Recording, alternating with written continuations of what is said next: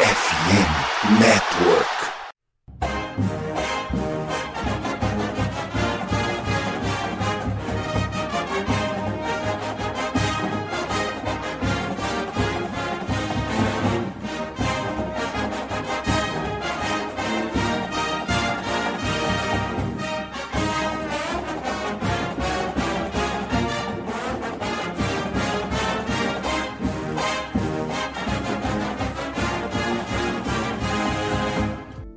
Saudações, amigos! Saudações, fãs de esporte! Saudações, fãs dos esportes universitários, do futebol americano universitário, mais precisamente.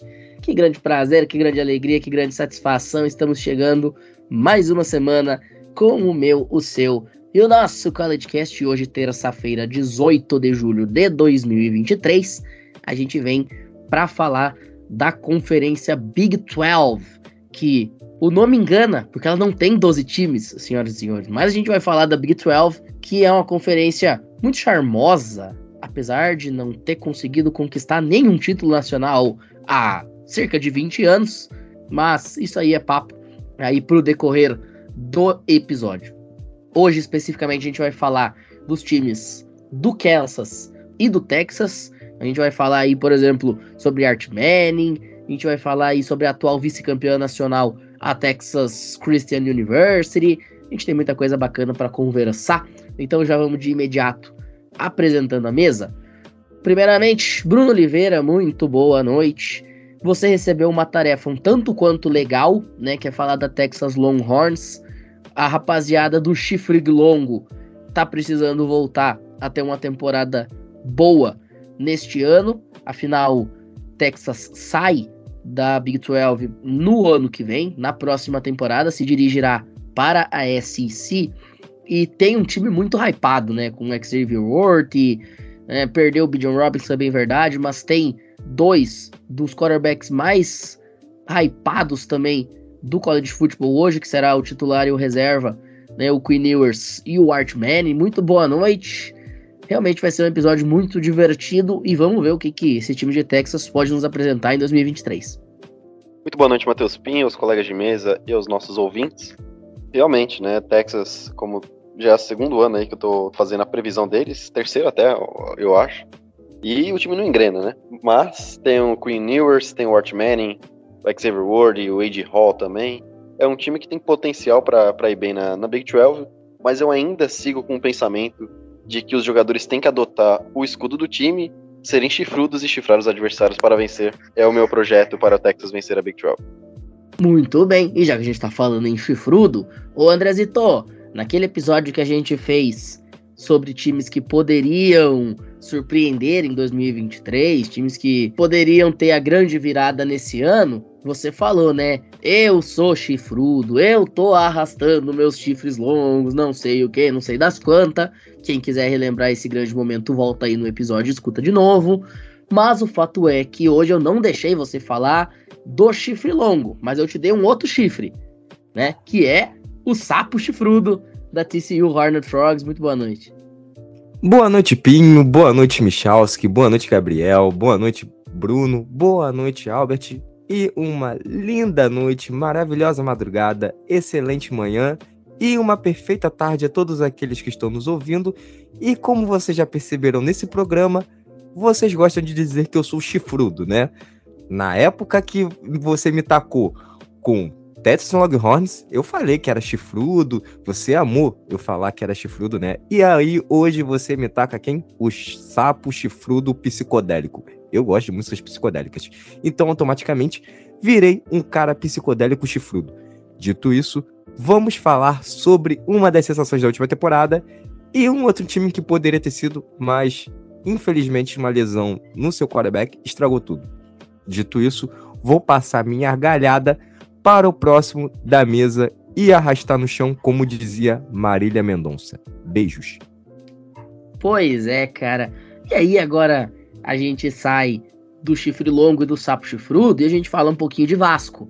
Porque, meu caro André, você que está usando uma camisa do Vasco nesse momento, o Vasco, ele tem um lateral direito que chama Pubita, né? o meu grande amigo Felipe Michals, que você vai falar do time do Puma, né? Que é a Houston Cougars. A diferença é que esse time de Puma ganha, né? Coisa que o Vasco não consegue fazer. Mas, né? Vamos combinar que a, o nível de vitórias da Houston Cougars também não é uma coisa muito espetacular. Muito boa noite. Bom, olá a todos. Olá, André, Pinho, Gabriel, Bruno e Albert. É, cara, Houston basicamente é como se fosse uma promoção, né? Você estava jogando numa divisão inferior, tá agora jogando num nível mais alto. Vai ser a primeira temporada de Houston na Big 12.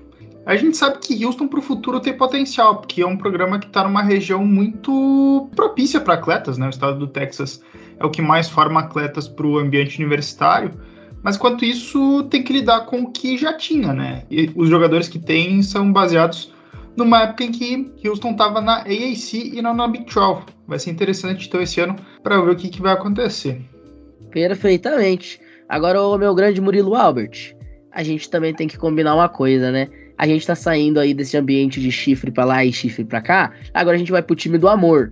Afinal, Texas Tech revelou ao mundo Patrick Mahomes. E vamos lembrar que o Mahomes, quando ele vai para Texas Tech, vai jogar lá e se torna esse fenômeno que a gente conhece, ele já era um homem comprometido, né? Quem assistiu a série da Netflix sobre os quarterbacks viu lá o tanto que o Mahomes ficou na friend zone com a Brittany antes de começar a namorar ela, enfim. Então, né, a gente sai aí da galhada e vai pro time do amor, o time da fidelidade. Muito boa noite. Boa noite, Pinho. Boa noite, André. Felipe Michalski, Bruno, Gabriel. Boa noite a você, ouvinte. Ou então um bom dia, uma boa tarde. Independente do horário que esteja nos ouvindo, que esteja um dia agradável. Hoje é dia de falar de Texas Tech, que muitos lembram por Patrick Mahomes, mas que na última temporada ficou marcado por Terry Wilson e amigos.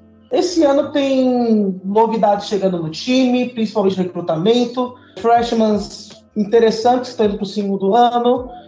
E a expectativa do programa está um pouquinho alta até para o ano que vem, né? Com a saída de Texas para SAC. Então vai ser uma resenha legal sobre Texas Tech. Perfeito. E fechando a nossa escalação titular de hoje, Gabriel Ruiz. Eu não tenho muita piadinha porque já estourou o meu limite. Mas você vai falar sobre a Baylor Bears, né? Os nossos queridos ursinhos carinhosos lá da região de Waco. E para quem não sabe, referência ao mundo nerd, Waco, por exemplo, é a cidade que chegou a ser cercada por conta de uma seita alguns anos atrás, né, algumas décadas atrás. E a minha pergunta é: será que este ano Baylor terá um time que fará com que os outros tenham que a aceitar ou não? Eis a questão. Boa noite, André, Michalski, Pinho, Bruno, Albert. E um bom dia, boa tarde a todos que estão nos ouvindo. Em 2021, a equipe do, de Baylor era o urso, aquele urso matador, aquele urso da porradaria, que vai para cima. E realmente, no ano passado virou apenas ursinhos carinhosos. A queda foi gigantesca, mas a torcida do, de Baylor pode ficar um pouquinho esperançosa, mas só um pouquinho não muito. Ainda vai ser os ursinhos carinhosos do ano passado. Perfeito. Vamos ver aí o que, que a Baylor Bears vai nos apresentar em 2023. Bom, agora a gente faz uma rápida pausa, tem bloquinho de recados vindo aí e na volta a gente chega para falar aí sim, efetivamente, da Big 12. Não saiam daí.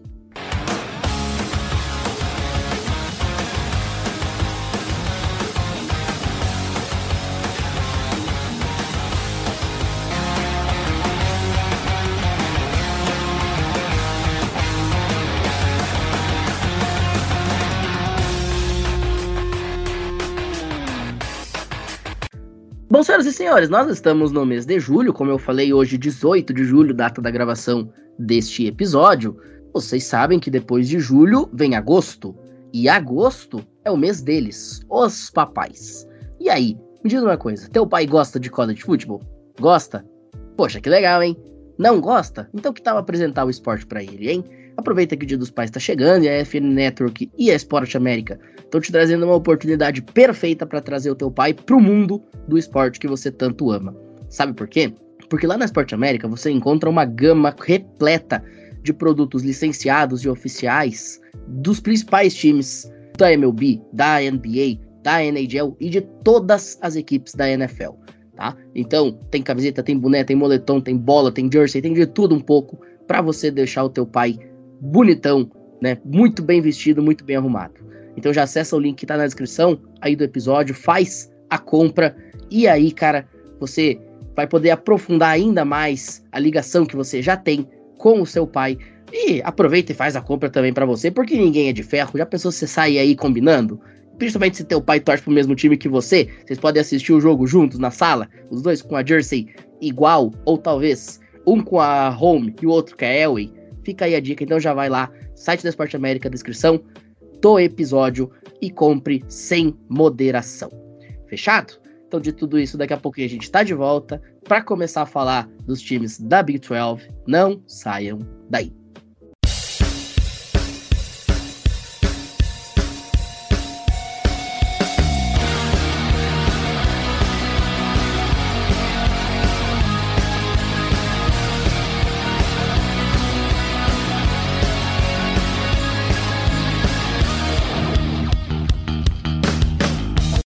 Agora a gente começa a falar dos times da Big 12 especificamente, vamos começar a falar da Texas Longhorns, meu caro Bruno Oliveira, porque hoje, se eu fosse apostar, as minhas fichas, né, o meu dinheiro estaria na Texas Longhorns para campeã dessa conferência. E aí você vai me dizer, eu tô maluco ou eu tô correto? Bom, simplesmente todo ano o Texas é favorito e nunca ganha, né? Então acho que é um lema. Poderiam colocar isso como frase motivacional, né? Sempre favoritos, nunca vencedores. Pode ser um bom lema aí para Texas Longhorns. Vamos ver se esse ano vai seguir ou finalmente vai ganhar. Eles vieram de um ano aí que venceram Louisiana Monroe, perderam para Alabama naquele jogo que a gente transmitiu. Venceram o USA, perderam para Texas Tech, venceram o West Virginia 49 a 0 no Red River Showdown. 24 a 21 contra Iowa State, perderam para Oklahoma State, ganharam de Kansas State e perderam para TCU, além de vencer Kansas e Baylor. Foi suficiente para levar para um bowl, mas perderam para Washington por 27 a 20. Foi uma temporada um pouco decepcionante, considerando que eles tinham Quinn Ewers, Bijan Robinson e o Xavier Worthy, é uma equipe que poderia ter entregado mais, incluindo, né, claramente, o título da Big 12, porque era, não foi tão disputado, assim, né, no, no, sentido de, de ter muitos times fortes, o Oklahoma não estava tão bem, Kansas State até que teve uma boa temporada, vou falar depois disso, mas basicamente quem estava lutando mesmo era TCU, Texas poderia ter feito uma boa temporada e ido para a final da Big 12. Como que Texas vem para esse ano? Bastante saídas, né? Perderam o, o Ed, o Golfo, perderam o quarterback que não, não faz tanta falta, o Ben Ballard para Florida Atlantic, perderam o Brandon Thompson para Oklahoma, wide receiver, Jaden Alexis para South Florida, mas conseguiram boas peças ali no transfer portal, principalmente o wide receiver Adonai Mitchell, vindo diretamente de Georgia, 5 estrelas, 0,98, né? Para quem não sabe, vai até 1. Então, uma excelente nota aí para o wide receiver agora de Texas. E o True Carter, que é o DL vindo de Minnesota também. Um bom jogador para ajudar aí na linha defensiva da equipe de Texas. Sabemos que a Big 12 não é conhecida por ter boas defesas. Então, se você conseguir um bom jogador ali, vindo principalmente da Big Ten, já é um grande avanço. Agora vindo para os committees, o principal aí, Art Manning, como você tinha muito bem destacado, número um nacional na posição e no, no estado, né, obviamente, recruta número um dessa classe de acordo aqui com o site do 247, pelo menos nesse momento. Vem para ser o reserva natural do Ewers, que se tiver uma boa temporada já vai sair para o draft. Então o Art Manning vem para ser o, backup. E dependendo, né, se o Ewers não for bem, o Art Manning pode até assumir a, a titularidade em algum momento da temporada, mais ou menos como foi o Cade Klubnik em Clemson. Além dele, tivemos outros dois cinco estrelas chegando para a equipe de Texas, o Anthony Hill, linebacker, e o CJ Baxter, running back. Conseguiram aí um wide receiver, um cornerback, um safety, quatro estrelas. Conseguiu se, se reforçar bem aí na, no recrutamento, é uma equipe que precisa de, de sangue novo, porque os últimos anos não, não vem tendo bons resultados, então sempre sangue novo com bons jogadores é muito importante. E antes de finalizar aqui, vamos analisar o depth chart aqui da equipe. Como eu falei, tem o Quinn Ewers e o Art Manning como quarterbacks. Running backs perderam o Roshan Johnson para Chicago Bears e o Bijan Robinson para o Atlanta Falcons. Agora tem uma nova dupla de, de running backs, o Jonathan Brooks e o Jaden Blue. É uma dupla que pode agregar no, no jogo terrestre da equipe de Texas. No lado aéreo tem o Xavier Ward, como eu comentei, o Adonai Mitchell, tem o Wade Hall, que também é um dos jogadores cotados aí pro, pro draft. E também o Jatavion Sanders, que é o Tyrande, que eu gosto bastante, um bom jogador. No lado da defesa, você tem basicamente os jogadores que eu comentei aqui, tem o Jalen Catalon, o Gavin Holmes, que são jogadores vindos também no Transfer Portal, mas eu acho que o grande destaque mesmo da equipe tá no ataque. E a gente tem que considerar uma coisa também, o Queen se machucou temporada passada, isso prejudicou bastante alguns jogos na temporada, então tem que relevar um pouco isso. E o calendário da equipe nessa temporada, eles enfrentam Rice em casa, depois Alabama fora, Wyoming e Kansas em casa, junto com Oklahoma no Red River Showdown, Houston fora, BYU em casa, Kansas State em casa, TCU e Iowa State fora, e Texas Tech em casa. É um calendário mediano, tem jogos difíceis aí contra Alabama, sempre o Red River Showdown é um jogo difícil, TCU, apesar de ter perdido o Quentin Johnston Max Dugan, Iowa State também é um jogo bem complicado, mas né, a tendência é que Texas conseguir ganhar os jogos, vai enfrentar duas equipes novas né, na Big 12, que é Houston e BYU, que são recém-chegadas, né? Então, assim, Texas pode tranquilamente ganhar de 7 a 10 jogos, depende aí de como tiver equipe, dependendo das lesões. Eu acho que tem potencial para chegar à final da Big 12 e ganhar. Não acho que tem potencial para ir para os playoffs, pelo menos ainda com quatro times. Mas nunca se sabe, né? Se ganhar da Big 12, eu acho que dependendo de como tiver a conferência, pode ganhar bons pontos aí com o pessoal do ranking. E aí sim, finalmente voltar a ter um período de, de relevância assim grande nacional que faz tempo que não tem. Perfeito. Vamos lembrar que a Big 12 é uma conferência que, via de regra, é relativamente ajudada pelo comitê. A gente sabe que o comitê ama colocar time da Big 12 dentro dos playoffs, haja o que houver. Quem sabe a Texas Longhorns esse ano não seja esse time queridinho, depois de vários anos da Oklahoma Sooners chegando lá desta maneira. Mas Texas, para chegar ao playoff, vai precisar fazer algo similar ao que TCU fez no ano passado. Afinal, TCU faz uma campanha invicta na temporada regular, acaba perdendo para Kansas State a final da conferência, mas mesmo assim entra dentro dos playoffs nacionais e vai até a final, eliminando a Michigan Wolverines na semi e tomando uma porrada da Georgia Bulldogs na grande decisão. André, a gente sabe que a maior parte dos destaques desse time de TCU saiu. Max Duggan foi para a NFL, teve também o Johnson indo para a NFL. Grandes nomes também do time acabaram deixando a Texas Christian University. E a pergunta é: qual é o teto desse time de novo? É possível sonhar? Então, Pinho, como você já falou, né? A última temporada foi uma temporada de sonhos. É uma temporada onde a própria TCU, né, fez aquelas brincadeiras por Andy Dalton, né, pela galera que era para ter ido para a final da antiga BCS, né, que era o final do college football.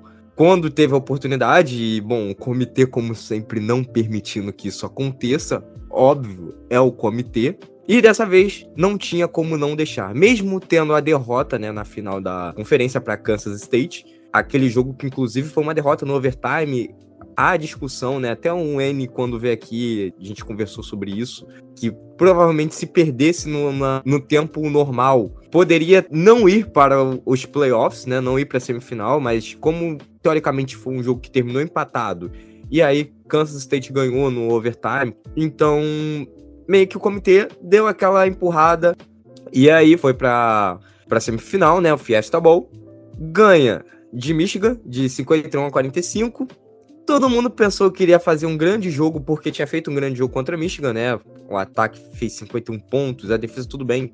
Eu vou falar daqui a pouco sobre a defesa, mas pensaram que iria fazer um grande jogo contra a Georgia ou pelo menos fazer uma repulsão ao time de Georgia e simplesmente foram triturados, amassados destruídos pelo time Georgia Bulldogs, né? Campeã 65 a 7. E aí vamos ao dossiê do que sobrou para essa temporada. Bom, Sonny Dykes indo para sua segunda temporada, logo na primeira temporada já fez um, uma temporada de Cinderela, né? Coordenador ofensivo é um cara novo. É o Kendall Brides, que vem de Arkansas, mas já já eu falo sobre ele. Vocês sabem que vai vir um dossiê sobre a vida do Brides, né? E o coordenador defensivo é o Joe Gillespie, que está indo para sua segunda temporada também junto com o time. Bom, por que o Kendon Bryles ele chega nesse time, né? O Garrett Riley era o coordenador ofensivo e basicamente ele foi para Clemson. Foi ser coordenador ofensivo em Clemson, tá? E aí, bom, como falei, o Bryles ele era coordenador ofensivo em Arkansas, que tinha um ataque muito equilibrado, joga no Air Raid, que era um ataque que também era utilizado pelo time de Seal, encaixa muito bem com o que era a ideia do ataque na temporada passada. Então, basicamente, é um time onde vai se manter a mesma filosofia ofensiva. Se vai dar certo, não sabemos. E aí que vem um ponto, né? O Chandler Morris era o quarterback starter na última temporada. Só que ele se lesionou. E aí entrou o Matt Duggan. E o Matt Duggan que fez a temporada Cinderela. E a gente não sabe como vai vir o Morris depois dessa lesão. O que podemos esperar desse ataque de TCU, pelo que eu vi de Arkansas, né? Em alguns momentos aqui antes de iniciar a nossa conversa aqui no College Cast. O ataque era composto com bastante RPO, tá? Corridas para poucas jardas, terceira ou quarta descida para uma a três, quatro jardas era corrida. Também havia corrida na primeira descida. Screen ele abusava bastante de screen. Variações em rotas cruzadas, tá? Então assim a gente via muita crossing routes acontecendo. Motion para ajudar na leitura do quarterback e para finalizar tinha bastante corrida com o KJ Jefferson, que era o quarterback de Arkansas. Então era um ataque que tinha uma variação de jogadas, mas o time de Arkansas era um time onde pontuava bastante, era um time que era fatal no ataque, tá? E isso é importante. O que também parece bastante o time de TCU, porque a defesa não é um ponto forte. A defesa de TCU foi uma defesa muito fraca. Ela foi a 95 defesa na temporada geral, tá? Ou seja, foi uma das piores defesas do college football. É um ponto onde o time tem que se melhorar, tá?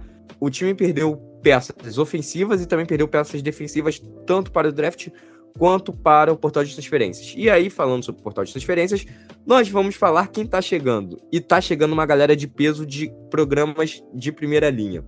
Trey Sanders, running back de Alabama, 4 estrelas. Jojo Farley, wide receiver de Alabama, 4 estrelas. Dylan White, wide receiver vindo de Minnesota, 3 estrelas. Jack Bash, Wide receiver de LSU, 3 estrelas. Esse cara não é tão bom assim. E Avery Helm, cornerback de Florida Gators, vindo de Florida Gators no caso, 3 estrelas. E aí nós vamos à temporada regular de TCU, tá? Primeiro jogo enfrenta Colorado em casa, derrota. Segundo jogo enfrenta Nichols da FCS em casa, vitória. Houston fora de casa, vitória. SMU fora de casa, vitória. West Virginia em casa, vitória. Iowa fora de casa, vitória. BYU em casa, vitória. Kansas State fora de casa, derrota. Algoz. Texas Tech fora de casa, vitória. Enfrenta os chifrudos de Texas em casa, derrota. Baylor em casa, vitória. E encerram a temporada jogando contra a nossa querida Oklahoma fora de casa, vencendo. Ou seja, 9-3 não vai para os playoffs, mas consegue ir para a Bowl Season. Muito bem, tá animado o André aí com a TCU Hornet Frogs. Eu particularmente acho que não faz nove vitórias e nem ganha de Oklahoma na última rodada, mas vamos ver o que acontece. Até porque, né, Brunão? Oklahoma esse ano tem o maior quarterback da história da face da terra, General Booty. Mas a gente segue nesse estado do Texas, porque antes eu falei do famoso cerco de Waco. Ô, Gabriel, vamos agora para Waco, vamos falar sobre a Baylor Bears. O que, que esse time de Baylor pode nos oferecer em 2023? Vamos lembrar que Baylor era a campeã da conferência até a final entre Kansas State e Texas Christian University, né? Foi o time campeão de 2021. Então a gente tem, nos últimos dois anos, dois títulos bastante alternativos nessa conferência nem Baylor nem Kansas State são times que geralmente chegam até essa fase. E aí eu te pergunto, Baylor pode repetir aquela atuação de 2021? Bom, vai ser a previsão mais fácil. Não. Pronto, acabou aqui, brincadeira. Baylor é um time que teve né, seus grandes momentos, né? Todo mundo que é mais fã old school do college football, lembra que quem saiu de Baylor nada mais nada menos que RG3, né? Nada mais nada menos, né? Ele que Fez uma das melhores temporadas da história do college football. Mas isso foi há uns incríveis 10, 12, 13 anos atrás. Sobre Baylor atual. Como eu falei, em 2021, Baylor foi campeão da Big 12, fez uma campanha 12-2. Foi assim, um time que ficou muito próximo do playoff do college football. Só que na temporada de 2022, a equipe conseguiu ficar 6-7, perdendo para Air Force no Ball das Forças Armadas. Sim, eles conseguiram perder para Air Force, que é literalmente jogo terrestre. É uma coisa assim fantástica, gente. Eu, acho assim sensacional. Para 2023, o quarterback deve ser o Blake Shapen, que foi o quarterback do ano passado e deve voltar para mais um ano. Assim, dos destaques que eu consegui achar de Baylor não foram muitos, tá? Por exemplo, na defesa, todo mundo que se destacou era senior. Então já formou, já tá trabalhando outra coisa, provavelmente tá que nem o Blake Martinez vendendo card de Pokémon e ganhando uma boa grana. Mas enfim, do, os destaques de Baylor é praticamente ofensivo. O Richard Reese, que quase fez mil jardas terrestres no ano passado, teve 972 jardas e 14 touchdowns volta para o seu segundo ano de titular. É o terceiro ano dele no programa, mais o segundo como titular. O Monterey Baldwin, que foi o melhor wide receiver do ano passado, que somou incríveis 565 jardas, volta para mais um ano. E esses são os únicos caras que eu consegui achar de saque de Baylor que voltam para mais um ano, gente. Então vocês veem como é que o time foi um completo Vasco ano passado, né? No recrutamento, Baylor ficou com o 37º lugar no ranking. Conseguiu 21 jogadores, sendo os melhores o offensive tackle Isaiah Robinson e o cornerback Levar Thornton Jr. Ambos são quatro estrelas. E nas transferências, né, quem chegou foram 13 jogadores, sendo os grandes destaques o Dominic Richardson, vindo de Oklahoma State, e o Ketron Jackson, wide receiver de Arkansas. Não é Kansas, é Arkansas, gente, pelo amor de Deus. Na coach staff, o Dave Aranda vai para o seu quarto ano como head coach do, de Baylor. Primeiro ano foi péssimo, foi ano de pandemia. Aí no segundo ano ganhou o título da Big 12. Ano passado foi um ano ruim, então eles preferiram manter ele, que faz mais sentido. Jeff Grimes segue como o coordenador ofensivo. E a mudança vem na posição de coordenador defensivo, com Matt Pollard sendo promovido. Ele era co-coordenador defensivo e agora ele foi promovido para coordenador defensivo no geral. Para 2023, Baylor vai enfrentar Texas State, Utah, Long Island University, que é time da segunda divisão, da FCS no caso. Enfrenta Texas, UCF, Texas Tech, Cincinnati, Iowa State, Houston, Kansas State, TCU e West Virginia. Do calendário em si, eu acredito assim que Baylor vai conseguir incríveis 7-5 de campanha. Não acho que não passa disso. É um time de campanha 6-6, 7-5 no máximo. Pelo recrutamento, pelo que já foi mostrado por algumas peças do ano passado, não dá para ver muita muito otimismo no time, né? Olhando o elenco em si. Mas, né, o Aranda já conseguiu fazer um milagre que foi Baylor se tornar relevante. Então, numa dessa, vai que ele faz outro milagre, né? coisa que não pode acontecer muito no Vasco, né? Mas quem sabe no Baylor acontece alguma coisa assim. Perfeito. Vamos lembrar que quando o Baylor foi campeão da conferência contra o Oklahoma State em 2021 na grande final, os grandes destaques daquela equipe eram os jogadores defensivos, né? E considerando que esse ano praticamente não vai ter ninguém que esteve nessas defesas de 2021 e 2022, realmente fica muito complicada a situação. Ô, Michalski, vamos fechar agora então o primeiro bloco falando sobre a Houston Cougars, um time que chega para a Big 12 pela primeira vez em 2023, né, vindo do Grupo of Five nesse processo da Big 12 de reestruturação, já sabendo que Oklahoma e Texas darão tchauzinho.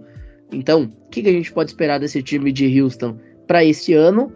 Houston, inclusive, que trivia moment aqui, Houston é da cidade de Houston, óbvio, todo mundo sabe disso. E a cidade de Houston é uma das únicas três cidades dos Estados Unidos que tem dois times na FBS: Houston e Rice. E é muito óbvio qual é o time bom da cidade, né? E aí, cara, o que, que Houston pode nos trazer nessa temporada?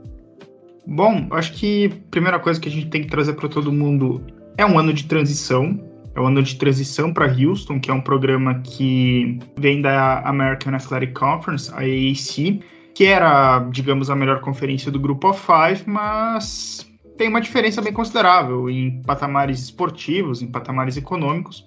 Eu até queria trazer um dado bastante interessante. Houston, nesses dois primeiros anos dentro da Big 12, ela vai receber parte do valor integral que uma equipe já estabelecida dentro da Big 12 ela recebe. E mesmo assim, esse valor ele é mais que o dobro do que o programa recebia na AAC. Ano passado, o programa recebia 7 milhões de dólares por ano né, da AAC, né, por direitos de transmissão e, e afins.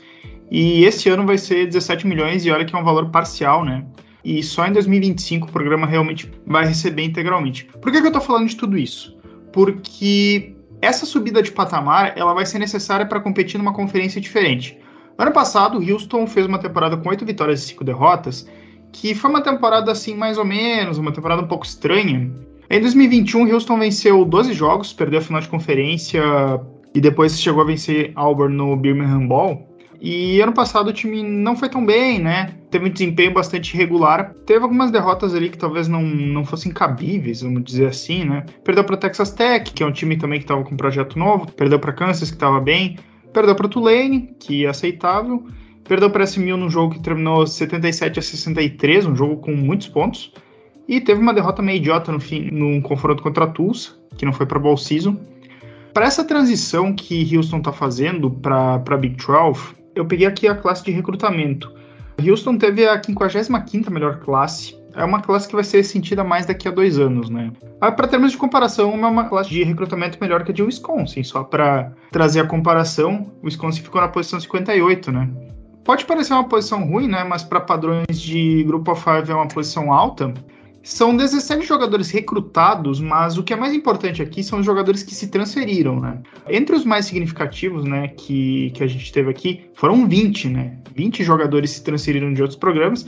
E aí tem jogadores de programas como USC, como West Virginia, e tem jogadores de times do Grupo 5 até da segunda divisão. Das transferências mais significativas, nós teremos o quarterback, o Donovan Smith, que vem transferido de Texas Tech. Ele teve um grande início de temporada no passado nos Red Raiders, só que ele se lesionou e acabou perdendo o restante da temporada, inclusive, né, e tal. Ele se transferiu então para Houston, né, uma mudança bastante curta. E talvez ele seja o substituto ideal para o Clayton Toon, que fez uma boa temporada no passado, conseguiu botar um ataque bastante dinâmico, fez com que o time ofensivamente fosse bem. O jogo terrestre também de Houston também ele foi bastante considerável no passado, o time foi bem, produziu em certo nível. O que ferrou no passado o Houston foram alguns erros, algumas falhas. O time cometeu muitas faltas também. O time perdeu mais de 900 jardas em penalidades, teve mais de 100 penalidades em toda a temporada, o que dá uma média de quase 10 faltas por jogo. Quem acompanha futebol americano brasileiro sabe que é um número muito alto, né? E assim, são diversos aspectos que são necessários de se pensar. Houston teve essas inconsistências dentro de um cenário de American Athletic Conference. E agora, em 2023, você vai ter que lidar com esse cenário numa conferência mais difícil, com jogos mais difíceis. Eu vou passar aqui o calendário, falando rapidamente aqui. Houston acho que vai ser uma das equipes que menos vai viajar nessa temporada, porque o, eu acho que o jogo mais distante vai ser contra UCF na última semana. São vários jogos dentro do estado do Texas, né?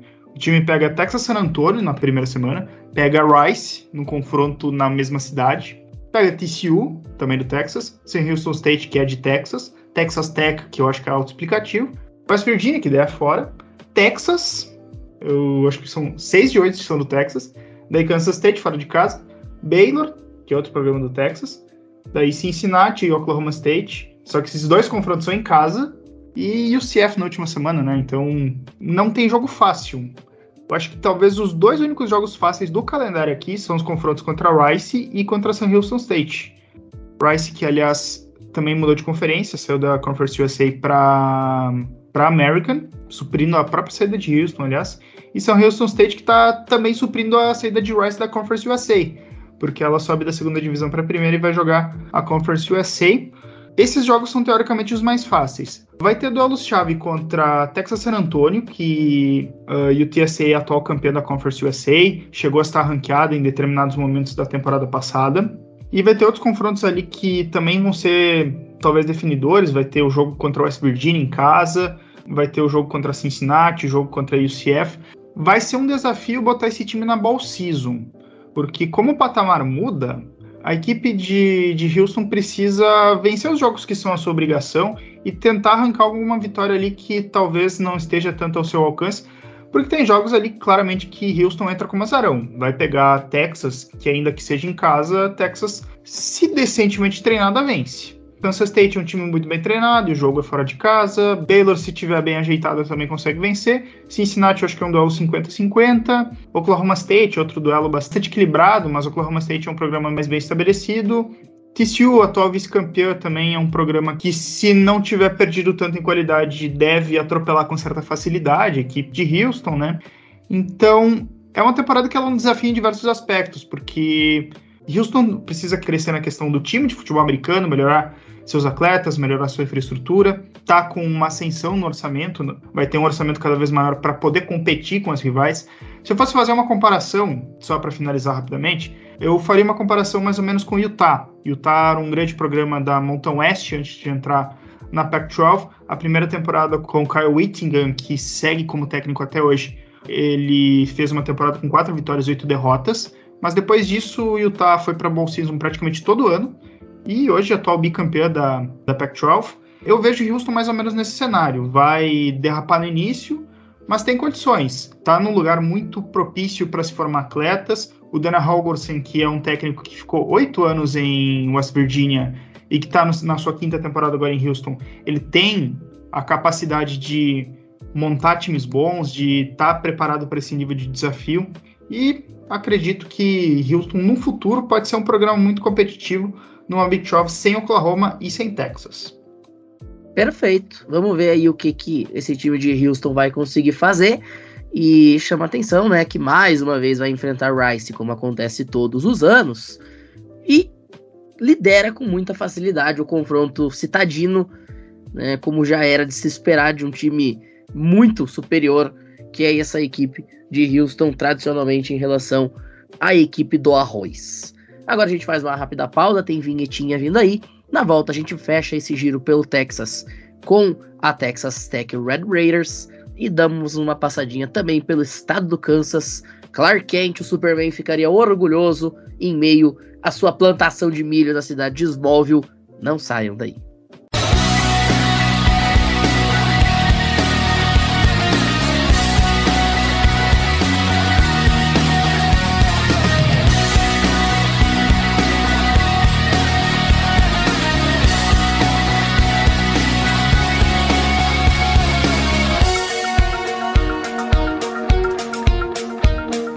O Albert, antes da gente falar de Kansas e Kansas State, vamos fechar esse giro pelo Texas?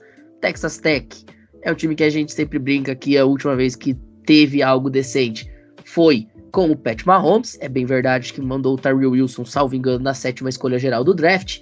Mas, convenhamos, é o famoso time de uma nota só, né? É um jogador que presta a cada ano e quando esse cara sai, é um Deus nos acuda. E a minha pergunta é bem simples: quem é esse cara em 2023?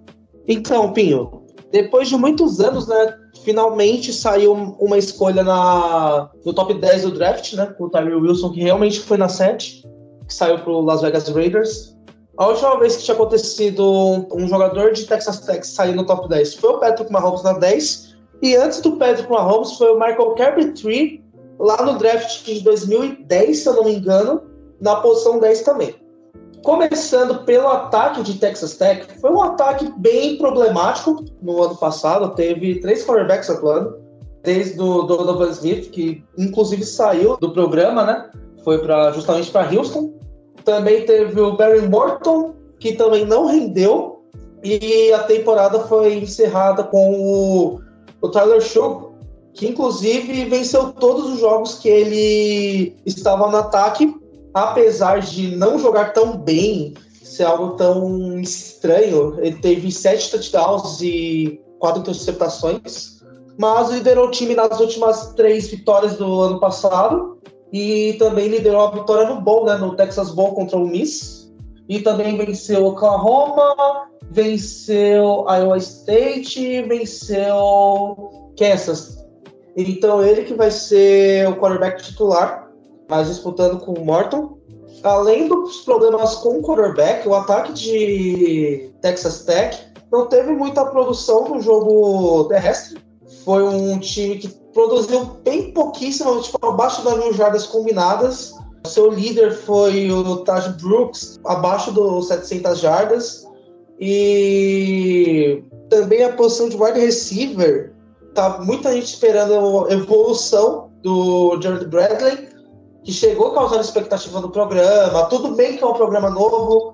Foi o primeiro ano do Joey Maguire à frente da, do programa. E ainda assim conseguiu vitórias legais, ficou ali no meio da conferência. Foi o quarto melhor ataque da conferência. E apesar de ter o seu destaque, o Terry Wilson, foi apenas a sétima defesa da conferência da Big 12.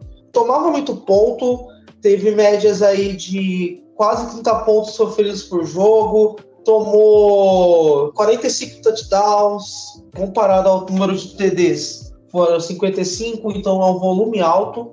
E, claro, vai ter a saída do Terry Wilson para NFL, tem a saída também do, do Christian Merriweather, que formou, ou seja, agora nesse momento, ou ele está na área dele, ou é um Uber, ou é barbeador. Quem estudou no Senai deve entender isso.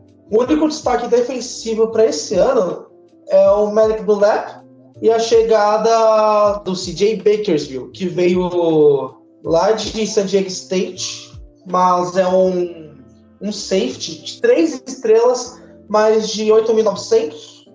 Então ele está a um ponto de ser um prospecto quatro estrelas, além da chegada do Steve Linton, que é um edge já de quatro estrelas. Já em relação ao calendário para essa temporada, é um calendário que depende muito da evolução do programa, sendo bem honesto, mas pode arrancar ali uma boa season. Não acho que pode brigar muito na conferência, que começa enfrentando Wyoming, fora da conferência, né, que é da Mid Mountain West. Depois, em casa, vai enfrentar Oregon, Tarleton, vai enfrentar West Virginia fora. Aí vem o confronto contra Houston, depois joga fora contra Baylor, Kansas State, sai para enfrentar BYU, em casa enfrenta TCU, fora vai enfrentar Kansas, vai enfrentar o Seattle. E última rodada contra a Texas Longhorns. É um time que pode arrancar aí quatro, cinco vitórias por cima, mas se tiver uma evolução legal, principalmente do ataque e as chegadas da defesa surtirem efeito, pode arrancar aí seis vitórias, sete ou algo assim, e chegar até numa boa season. O calendário é um pouquinho mais chato que o do ano passado, teve partidas um pouco mais tranquilas, na teoria, porque teve, acho que foi três ou quatro vitórias no overtime, e times fraquíssimos, então é um time inconsistente, teve lá suas, as suas oito vitórias na temporada, mas que enganaram um pouco. Poderia ser menos aí, poderia ser seis tranquilamente, que é a média para esse ano. Inclusive, a gente falando aqui sobre Texas Tech ter ganho jogos em prorrogação, né? Sempre bom a gente lembrar de quando o Jonathan Gary Bay, no último lance, no último snap do jogo contra a Iowa State em 2021, ganhou um jogo com field goal de 62 jardas, né? Então, Texas Tech já é um time que está vacinado com relação a isso. Eles adoram fazer esse tipo de coisa, ganhar jogos inacreditáveis e fazer os jogos inacreditáveis, né? Vamos lembrar também que o jogo que projetou o Patrick Mahomes para o mundo foi o jogo contra o Baker Mayfield da Oklahoma Sooners, no ano em que o Baker ganhou o Heisman Trophy, mas aquele jogo teve um recorde histórico de jardas aéreas até hoje na história da FBS e também o maior número de touchdowns aéreos da história da primeira divisão. Então, Texas Tech é um time que adora fazer esse tipo de jogo para entrar na história. Vamos ver se vai repetir a dose em 2023. Bom, encerramos os times do Texas aqui nessa preview de Big 12. Vamos agora cruzar a fronteira. Eu falei de Clark Kent, porque para quem não sabe, nunca ouviu falar nas histórias do Superman. O Superman, quando veio de Krypton, ele acabou aterrizando no Kansas em meio a uma plantação de milho, por isso a gente sempre brinca aqui, né, que Kansas e Kansas State são os times para dar orgulho a Clark Kent em meio a plantações de milho. Ô Bruno, vamos começar com os atuais campeões da conferência, Kansas State Wildcats. Ninguém acreditava que esse time pudesse ganhar a conferência, mas eles ganharam. E a pergunta é a mesma que eu fiz antes. Será que é possível repetir a dose e, quem sabe, surpreender o mundo do futebol americano mais uma vez? possível é, né? Mas provável não. É um time que, como você falou, foi campeão da Big 12 ano passado, uma temporada muito mágica, só três derrotas. Eles ganharam de South Dakota, Missouri, perderam para Tulane, ganharam de Oklahoma, de Texas Tech, de Iowa State num maravilhoso 10 a 9, perderam para TCU, que depois iam se vingar, 48 a 0 em Oklahoma State. Perderam de Texas, ganharam de Baylor, West Virginia e Kansas para chegar na final do Big 12 e na prorrogação ganhar de 31 a 28 de TCU, a única derrota de TCU até a final do college football. Aí eles foram pro ball, perderam de 45 a 20 para a Alabama Crimson Tide, o time do mal sempre vencendo, né? Mas assim, é uma equipe que conseguiu fazer um bom jogo ali futebol americano, principalmente no ataque, um time que pontuava bastante. A defesa, como eu sempre gosto de falar, né, a defesa de Big 12 não dá para esperar muita coisa, mas o ataque sempre correspondia, principalmente porque tinha um grande running back que era o Deuce Vaughn, que foi para o Dallas Cowboys, né, jogar no time que o pai dele participa, né.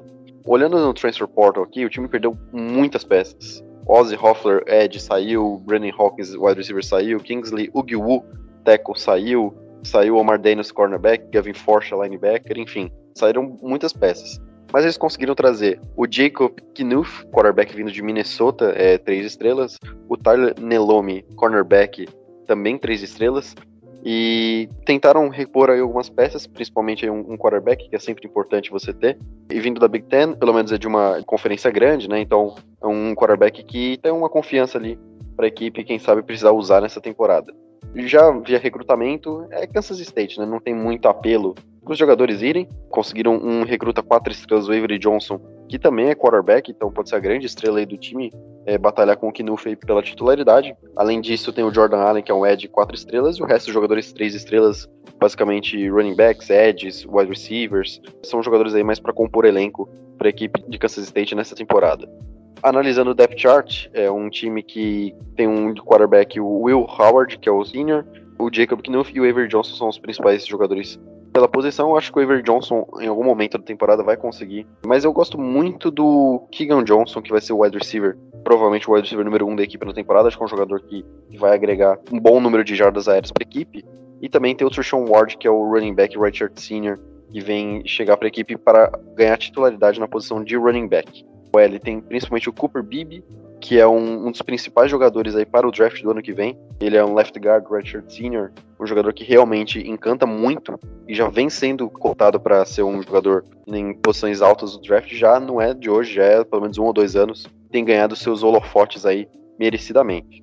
No lado da defesa, eu gosto muito do Uso Seu Malo, que é um tackle senior. Você também o VJ Payne, que é o safety. Você tem o Jordan Wright, que é o cornerback. É uma equipe que ser de Big 12, tem algumas peças interessantes ali, mas a gente não pode esperar que seja uma equipe que, vai evitar 20 pontos por jogo na temporada. Eu, dificilmente a equipe de Kansas State vai conseguir isso, mas se o ataque estiver em sintonia, vai conseguir ganhar jogos como ganhou ano passado. O calendário da equipe nessa temporada inclui o começo contra Southeast Missouri State, depois pegam Troy em casa, Missouri fora, UCF em casa, Oklahoma State fora, Texas Tech fora, TCU e Houston em casa, Texas fora, Baylor em casa, Kansas fora e Iowa State em casa. Você pegar o primeiro começo da temporada, é um começo possível de vitórias, né? Dois jogos tranquilos em casa, pega Missouri, UCF, dá para ganhar esses jogos, e a partir disso começam os jogos da Big 12, que aí o negócio vai ficar um pouquinho mais complicado, né? Times como TCU, Houston, Texas, que a gente já comentou aqui, e são times que, querendo ou não, é sempre um clássico, né? Jogando dentro da conferência, são jogos difíceis, difíceis de prever, principalmente dentro dessa conferência que é tão maluca, né? Não tem nenhum tipo de constância, né? Baylor ganhou, Kansas State ganhou, TCU foi pra final da, do college. Oklahoma e Texas são times tradicionais, último ano na Big 12, também chegam fortes, então eu acho que Kansas State precisa aliar um pouquinho melhor o jogo defensivo com o jogo ofensivo para conseguir ter uma constância e aí sim repetir o ótimo trabalho que fizeram ano passado e quem sabe almejar voos mais altos. Mas eu prevejo aí umas 6, 7 vitórias para a equipe nessa temporada. Bom, vamos fechando então esse episódio. Andrezito, Kansas Jayhawks, o time que só não foi melhor no ano passado porque o quarterback se lesionou até aquele momento, vinha num momento, usando a repetição da palavra, vinha muito bem. E aí acabou tendo uma descendente, chegou a abrir 7 e 0, salvo engano, ou 6 e 0 na temporada, antes de ter a sua primeira derrota. E aí, cara, será que 2023 pode fazer com que o time novamente consiga ter uma temporada desse nível? Então, Pinho, como você disse, né? Temporada passada, Kansas teve um início incrível Foram cinco vitórias no início da temporada. Até a, a semana 6 o time estava invicto. Parecia que o time dessa vez iria brigar, né? Por algo além de só ir a Bowl Season, parecia que ia dar uma dor de cabeça. E, na verdade, ao invés de TCU, seria Kansas, que poderia pensar em ir para semifinal, né? Mas acabou que teve a lesão do Daniels e automaticamente todas as esperanças do torcedor de Kansas e da minha esperança também, porque, bom, se vocês voltarem aos episódios do ano passado, antes de eu falar que TCU iria para os playoffs, eu falava que Kansas iria. Então eu ziquei Kansas, eu que ziquei o Daniels. Perdão, Daniels, perdão, torcedor de Kansas, não me agridam, por favor. Mas dito isso tudo, né? Basicamente o time começou embalado e depois que teve lesão, o time perdeu sete jogos e só venceu de Oklahoma State. Foi a única vitória depois que o, o Daniel saiu. Considerando esse fato e que o time mantém o coordenador ofensivo, o coordenador defensivo também, o head coach, a gente espera que o time mantenha aquilo que estava no início da temporada, ou seja, um time competitivo, um time forte, perdeu algumas peças, tanto por portal de transferências quanto para o draft, mas é um ataque que a ideia vai se manter, né? A ideia de jogo se mantém, a defesa também vai tentar se manter uma defesa agressiva. Era uma defesa que também cedia bastante pontos. O problema na defesa não era na pressão, era simplesmente na secundária. Mas considerando que o ataque no college football é o principal fator, né? Você consegue ir longe. E aí quem tá chegando por portal de transferências Logan Brown, offensive tackle, que foi um problema na última temporada. O Scalce, três estrelas. Damaris McGee, cornerback de LSU, três estrelas. Devin Phillips, jogador de linha defensiva de Colorado State, três estrelas também. Gage Keys, jogador de linha defensiva, Minnesota, três estrelas. Patrick Joyner, Ed, vindo de Utah State, três estrelas. E agora vamos aos jogos. Começa enfrentando um adversário da FCS, exatamente para o Daniels já pegar já o ritmo de jogo de novo. Em casa, vitória. Illinois em casa, vitória. Nevada fora de casa, vitória. BYU em casa, vitória. Texas, chifrudos, Longhorns fora de casa, derrota. UCF em casa, vitória. Oklahoma State fora de casa, vitória. Oklahoma em casa, vitória. Iowa fora de casa, vitória. Texas Tech em casa, vitória. Kansas State. Esse é um jogo onde eu surtei um pouco, mas eu acho que vencerá, tá? E fecha a temporada contra Cincinnati Bearcats, que é outro time que eu amo. Vitória. Incrivelmente, nossa querida Kansas, que tem o mascote parecido com o mascote da Copa de 1998, vencerá 11 partidas e terá apenas uma derrota na temporada. A história será feita, mas eles não vão para os playoffs. Mas a Bowl Season tá aí os aguardando. Rapaz, se chegar a fazer um 11-1, será a melhor campanha da equipe desde 2007. Né, o Felipe Michalski, quando chegou a jogar o Border War Game contra Missouri, valendo né, até a liderança do ranking nacional naquele momento. Kansas acabou sendo derrotada e Missouri assumiu a liderança do ranking na temporada que depois LSU terminaria na primeira posição. Bom, a gente vai ficando por aqui então, agradecendo muito a presença dos meninos. Gabriel, muito obrigado pela participação. Nos vemos no próximo episódio. Valeu. Valeu, Pinho. Valeu, Michalski, André, o Albert e o Bruno e todo mundo aí que nos ouviu. Peço desculpas a algum torcedor de Baylor por não ter sido mais otimista. E bora para a próxima aí, Pinho. Valeu. É isso. Michá, muito obrigado pela participação também. Nos vemos no próximo episódio. Um episódio de hoje muito mais leve do que aquele que nós gravamos na noite de ontem. Esse sim é o espírito né, do nosso queridíssimo CollegeCast.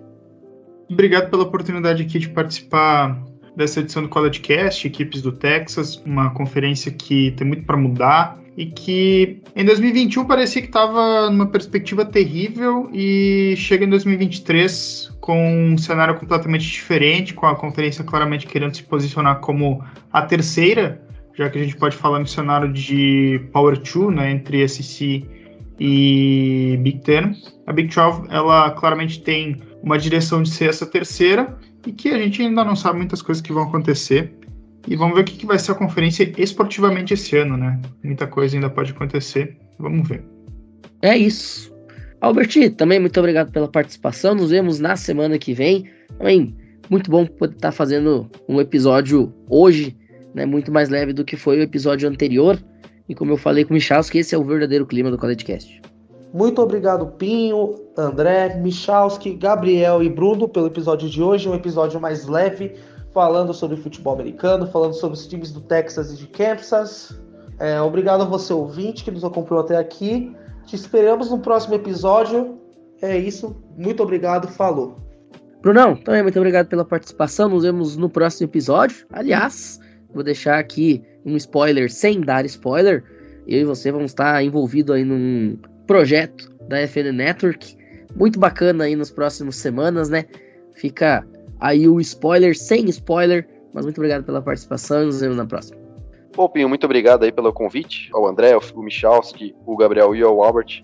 Sempre um prazer estar aqui, é uma honra ser convidado e participar desse programa. Big 12 eu tenho muitas expectativas, gosto muito, uma conferência muito maluca, então não tem jeito. Acompanhe o college futebol nessa temporada. Provavelmente a gente vai transmitir algum jogo da Big 12, né? É de lei. Então estarei com muito prazer transmitindo o jogo da Big 12. É isso, um abraço. Certamente estaremos juntos para fazer o Red River Showdown pelo quarto ano consecutivo. E Andrezito, também muito obrigado pela participação. Nos vemos no próximo episódio. Provavelmente a gente volta para completar essa conferência Big 12, a gente falar mal de Oklahoma, né? A gente falar mal de alguns outros timezinhos aí dessa conferência, a gente zoar West Virginia cantando Country Road, vai ser divertido. Essa parte aí de cantar eu deixo contigo, Pinho. Você é o cantor aqui do, do programa, eu só sou o garoto do programa, e é isso. Dito isso tudo, é maravilhoso estar com vocês, é uma maravilha falar sobre futebol americano, é gostoso, me deixa alegre, me deixa feliz, me deixa com borboletas na minha barriga. E falar sobre a Big 12, tem time aí que eu vou falar mal e tem time que eu vou ter o prazer de falar bem. Mas isso a gente vai deixar para semana que vem e eu vou ficar triste durante esse tempo longe de vocês. Até a próxima, amiguinhos. Tchau, tchau. É isso. De tudo isso, a gente vai ficando por aqui. Recadinhos de fim de programa. Você pode apoiar financeiramente o CollegeCast caso deseje por meio do Pix CollegeCast 2021 gmail.com e é claro, inscreva-se nas nossas ligas de fantasy e do PicM por meio do arroba o CollegeCast nas redes sociais, tanto no Instagram quanto no Twitter.